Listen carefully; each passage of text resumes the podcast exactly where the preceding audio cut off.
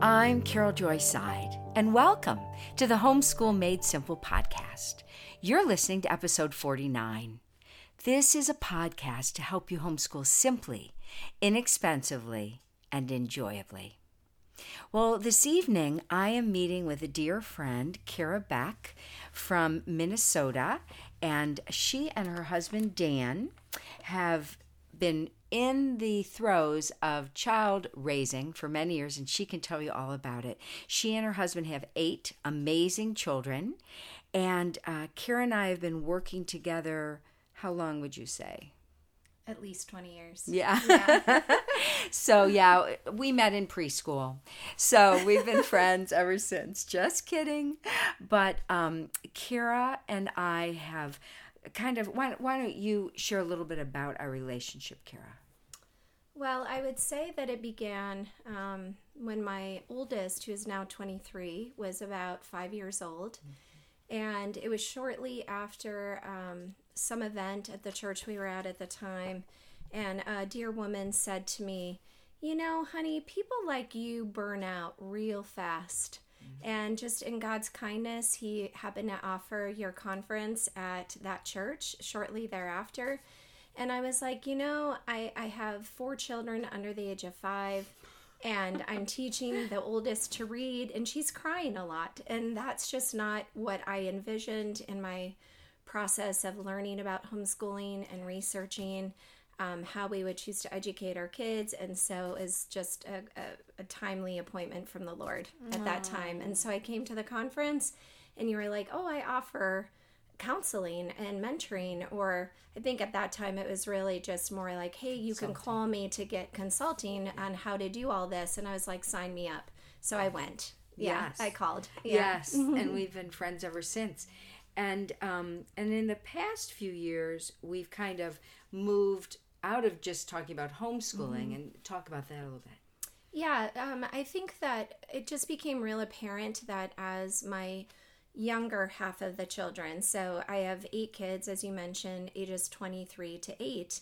and the oldest four children ranging 23 to 18 they they were kind of moving on and i was le- sort of left with these younger not left in a bad way but just what remained in our home was four children that really were growing up in a very different time and the lord had very clearly convicted me that you know we're all born for such a time as this mm-hmm. but i didn't know how to do such a time as this in the constructs of what i had always done yes. and how can i continue to do what i've always done and yet mm-hmm. also understand that they have a very different context than than what my older kids had mm. and even what i felt comfortable living in and so i really needed much more consistent help and guideposts mm. along the mm. way on how to do that and navigate that well with yeah. dignity and and, and permission for them to exist yeah. as they were made by a loving father who had appointed them for this time. Mm. So that was really how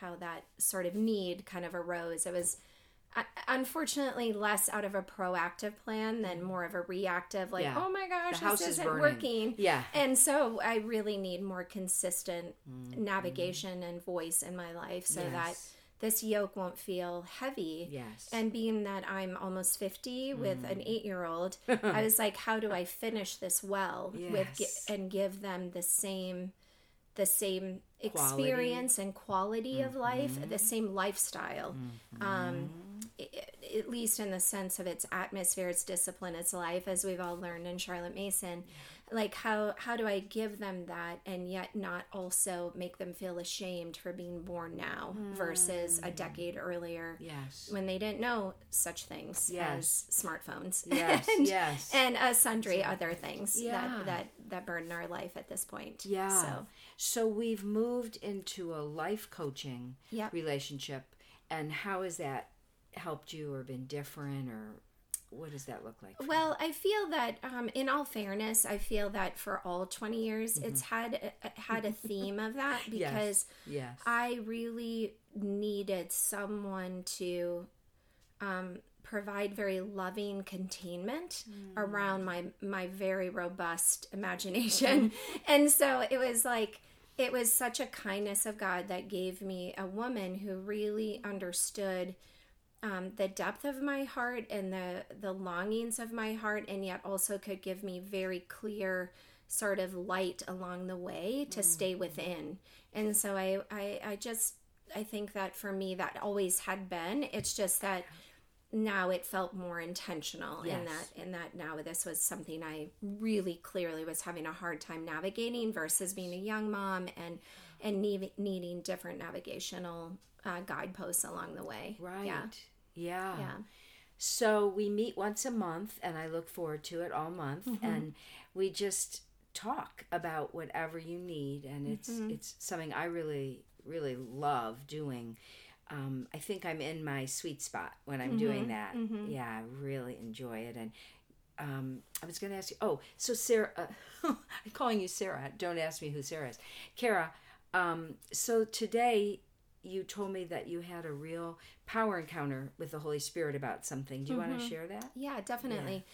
So I was listening to one of your podcasts a few months ago, or even weeks ago, perhaps, and it talked about like the books that are on your bedstand and it was um, a book called uh, the ruthless elimination of hurry by oh, what is his um, name john mark comer Thank i you. think it is thank you and um, I, I thought you know that that sounds like a title i could use like mm-hmm. perhaps even just some of the direction i crave every day is how do i eliminate this sensation of um, hurry and i didn't really use that word but but that's the word he uses mm-hmm. and it makes mm-hmm. a lot more sense than what i was feeling yeah and um, so i started reading that and i'm happen to be uh, in a place this weekend that i can actually have a little space to read longer than five minutes yes. and not fall asleep and so um, as i was reading it today it really brought back the passage in matthew 11 which is which ref, uh, refers to you know all you who are weary and heavy laden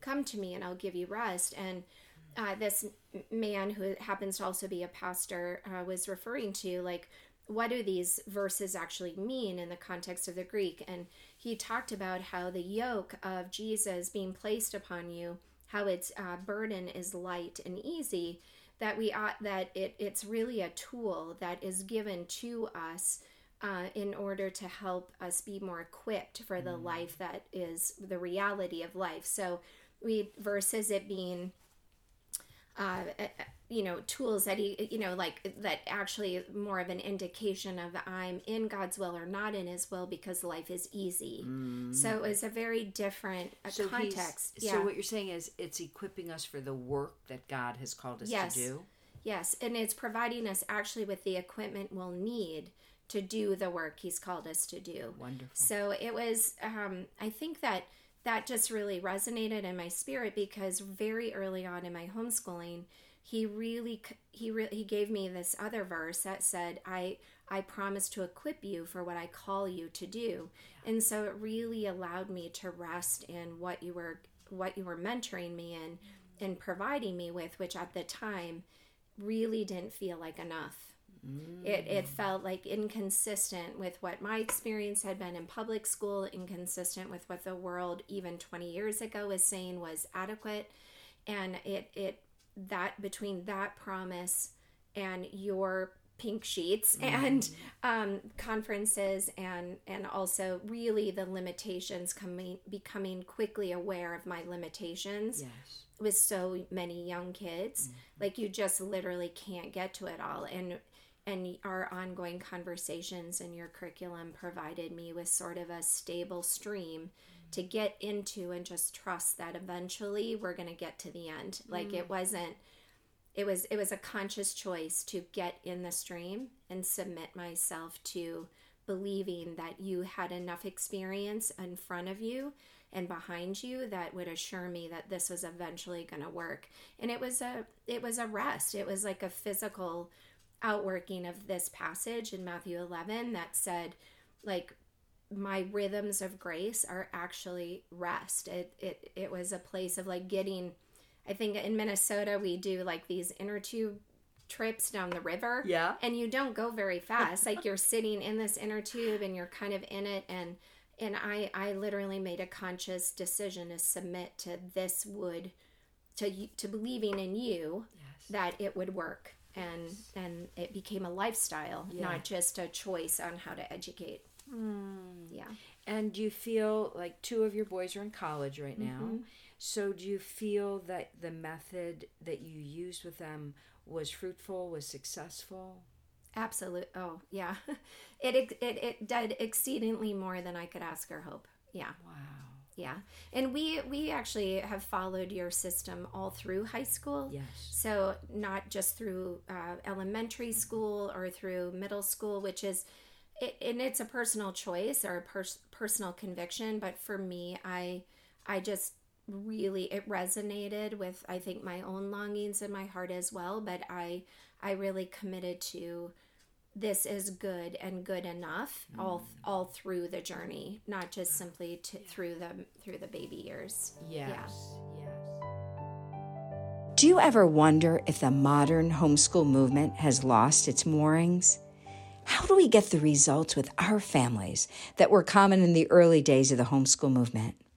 On february 13th i will present a live webinar called returning to our roots of greatness. I will be sharing the secrets of the founders of the homeschool movement and calling us back to our early years of greatness. We will start at 9:30 Central Time and end at 2:30. You will have the ability to replay the webinar for 2 weeks after the live experience. The afternoon will contain a panel discussion with experienced homeschooling families that will be able to field the questions that you send in. Those who are registered will also receive access to a never before offered exclusive discount to my full online course, all about homeschool. Register in the show notes below or on our webpage. I look forward to fellowshipping with you on February 13th. Yes. And are the boys getting good feedback in college? Like, wow, you're not an idiot. Like, you're well educated or you're thoughtful person or tell me about like and their engagement with learning how do they feel about it yeah i definitely i mean um they they would both say that um, well they happen to both be at christian private schools and uh, honors programs where they're both doing great great books. So they're reading great literature and it's a socratic method. So they're sitting around discussing these things. And they would both and i and i honor this and that like they had a lot of courage to say i had a lot to learn. Like I, I am so thankful that I could come and hear a lot of different perspectives and grow with this group of people. But they also were so equipped in the fact that that was okay mm-hmm. and that they had been taught how to think. Mm-hmm. And I never bothered them in the books in, in demanding something re- from you didn't them. Do book reports? No book reports. We've never done a test except for in a, a Math-U-See, which was the test that they've provided. Yeah. Uh, we've never done most things actually um, and so it in in the sense of what would be traditional or, or, busy yeah. busy work yeah. Um, and yeah they they definitely they they they recognized that most kids that they were encountering really needed the teacher to tell them how to do and what, how to learn and how to learn mm-hmm. what was expected how to get this how to get that and they would find themselves actually i think a bit frustrated in that well mm-hmm. well can't you just figure it out? Like, did you learn that in didn't you learn that? Or even just like he said it he said that in the in the syllabus just read it and and just go do that like and trust that you can do that. It was kind of more they had a different sense of of confidence and self because i think their life hadn't been relegated to uh, getting a grade. or spoon uh, they yeah. hadn't been spoon fed they they had owned their own education. Yeah. yeah. And they were allowed the permission to engage the same material in the, in the con- constructs of themselves, their own self, and how mm-hmm. they were working out their salvation. And, and their connection and relationship to the to the work, mm-hmm. they um, so each of them has has approached that and come away from those different things that we've offered them differently.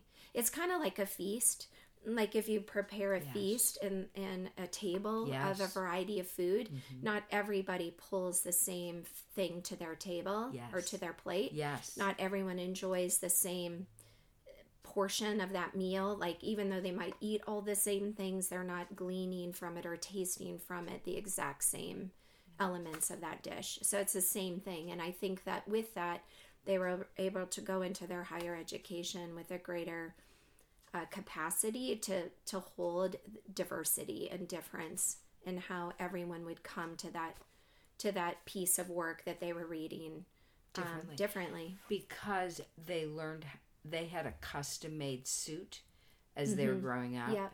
academically. Yeah. So even how you educated one of your boys was different with how Oh, yes. for sure. 100%. Sorry, I didn't mean to cut you No, off. you yeah. didn't. 100%. Like I and and this is what I really love about your method is that you it's really like being given a spine of a book and the cover. So you kind of have this like very sweet approach to the beginning years which is the front cover. And then there's a spine in sort of that very tender middle school age. And then the back cover is also this other thing that is is harder to grasp because of just their they come online abstract in their thinking they engage this their own life perspective differently. So you're not quite as much in the front of it mm-hmm. as you are in the support position. Mm-hmm. But in the middle are all these beautiful blank pages that might provide you with some anchors along the way but you really are given permission to write write that how you and the lord and your husband and your children will best fit into that fit into that place yeah Kira, tell uh, a little bit about some of your children haven't quite fit the normal mold. Talk about that. Yeah, um, I would say even the kids that have gone to college don't really fit that that mold um, as specifically like as perhaps others others do, even though that's what they wanted and longed for and asked for. Um, but yeah, my oldest child, uh, she, it's a girl. She's 23 and she's about two weeks away from moving to New York City. Um, and uh, to to uh, to do an She's an internship and she's an artist she's been a photographer since she was about 15 and this method also allowed it allowed her the space and the time while also being a very high level athlete to um, Pursue. pursue all of these interests and these desires that she had. So uh, that too is another benefit. And she could really organize her schedule how she saw fit. So she learned a lot of skills. So she comes back from Bible college in Costa Rica, decides, I think I really want to go work in this area in Minneapolis because that's where the artists are. And so she writes a resume, and at the top of her resume, it's oldest of eight children. She goes to a very high end restaurant door to door with a paper resume, which, mind you, was four years ago. So, really, I'm not sure anyone did that even then. And she goes and she hands this to this very high end restaurant, like, we'll hire you. If you can live this, you can for sure be a hostess at this restaurant. No experience. Which led to a series of events that um, gave her internships and apprenticeships and experience. And she just had a lot of willingness to try. She had not stopped risking and trying, even though it was scary. She just really believed that um, she could at somehow, somehow. Yes. And the the Lord has just been immensely merciful and and gracious, and and yet also she has worked very hard and and been willing to walk through a lot of different doors, and now and now here she is, and and it's been very affirming. I think, especially this last phase of moving moving into um, internships at New York, where the four years, five years of experience that she's built. Uh, the lady, I hope this is okay, honey, that I'm sharing this. Um, the lady said, like, you know, why are you taking this internship? Like, you could get, you could go get a job. And she's like, I just want to learn. I just want to be in the presence of experience and learn. Learning. And and she really has a hunger to just keep learning because learning wasn't relegated to a grade To school. to school and relegated to it was just a lifestyle a lifestyle of learning yeah So- and my my fourth child has done the same thing He's- yes. So talk about the. I was just going to say, Yeah. talk about the forge. yeah so the the fourth child as well he has gone on to uh, really developed an interest uh, at around mm, probably three, four years ago in uh, working with steel and working with metal. And um, he is now uh, pursuing bladesmithing and blacksmithing, at least as a senior and in his senior year. And this is the other beautiful thing that as we approach sort of those those older years of high school, you can really fashion that sort of senior experience into more of an experiential learning process that is equally as valid and equally as, um, if not more so, important uh, in their pursuit of what's next for them. Yeah. And so this year he's traveling around the U.S. as as the pandemic allows, um, uh, learning from other masters in the trade and and it, it isn't with the hope that that's now saith the lord like the law of the medes and persians that you are now a bladesmith or a blacksmith it's just more about again building the muscles of a lifestyle of learning that this is honorable and good to always be in the process of curiosity that what does the lord have for me next? Mm. that's really So been the goal. Yeah. Versus an end place. Like, Right. yeah So, any other unique children? I know they're all unique. all yeah they're all them. very unique like um my oldest is a senior my oldest boy Mm. is a senior in a in a lovely program in just outside of portland called george fox and uh, he's been in their honors program and um, has majored in economics and, and spanish is fluent in spanish and is uh, seeking to go on to travel and uh, just it, it literally has become a passionate learner of language and economics in other countries. And so he just kind of wants to go and experience that. And it's exciting to see where he'll land. It's he's a senior this year. So and even their resiliency um, through a pandemic and and my other son is a, a sophomore at Biola and he's a film student in their film program as well as in their Torrey Honors program and just seeing how their life got uprooted last spring and how they had to come home and their resiliency and their flexibility like they just didn't have that same rigidity or expectation of what school needed to look to like. look like or Yes. be in order to be valid and they really made the most of it and, and it wasn't ideal um, that learning on zoom was not it was not necessarily an ideal method for each kid but um, it did it did really encourage them to still land on the honors list or land well at the end um, whether it proved out in grades necessarily wasn't really relevant as much as they had learned something and and had adapted and had been They knew resilient how to learn. yeah yeah and they knew how to learn and how to How bleed teach. it bleed it bleed out what they could get in the method they were given Mm. they didn't seem resist resistant or restricted Yeah. by it it was just limiting that's it. So, as you look back, you've you've got some major years under your belt. What are some of the best memories? What are the things that make you smile?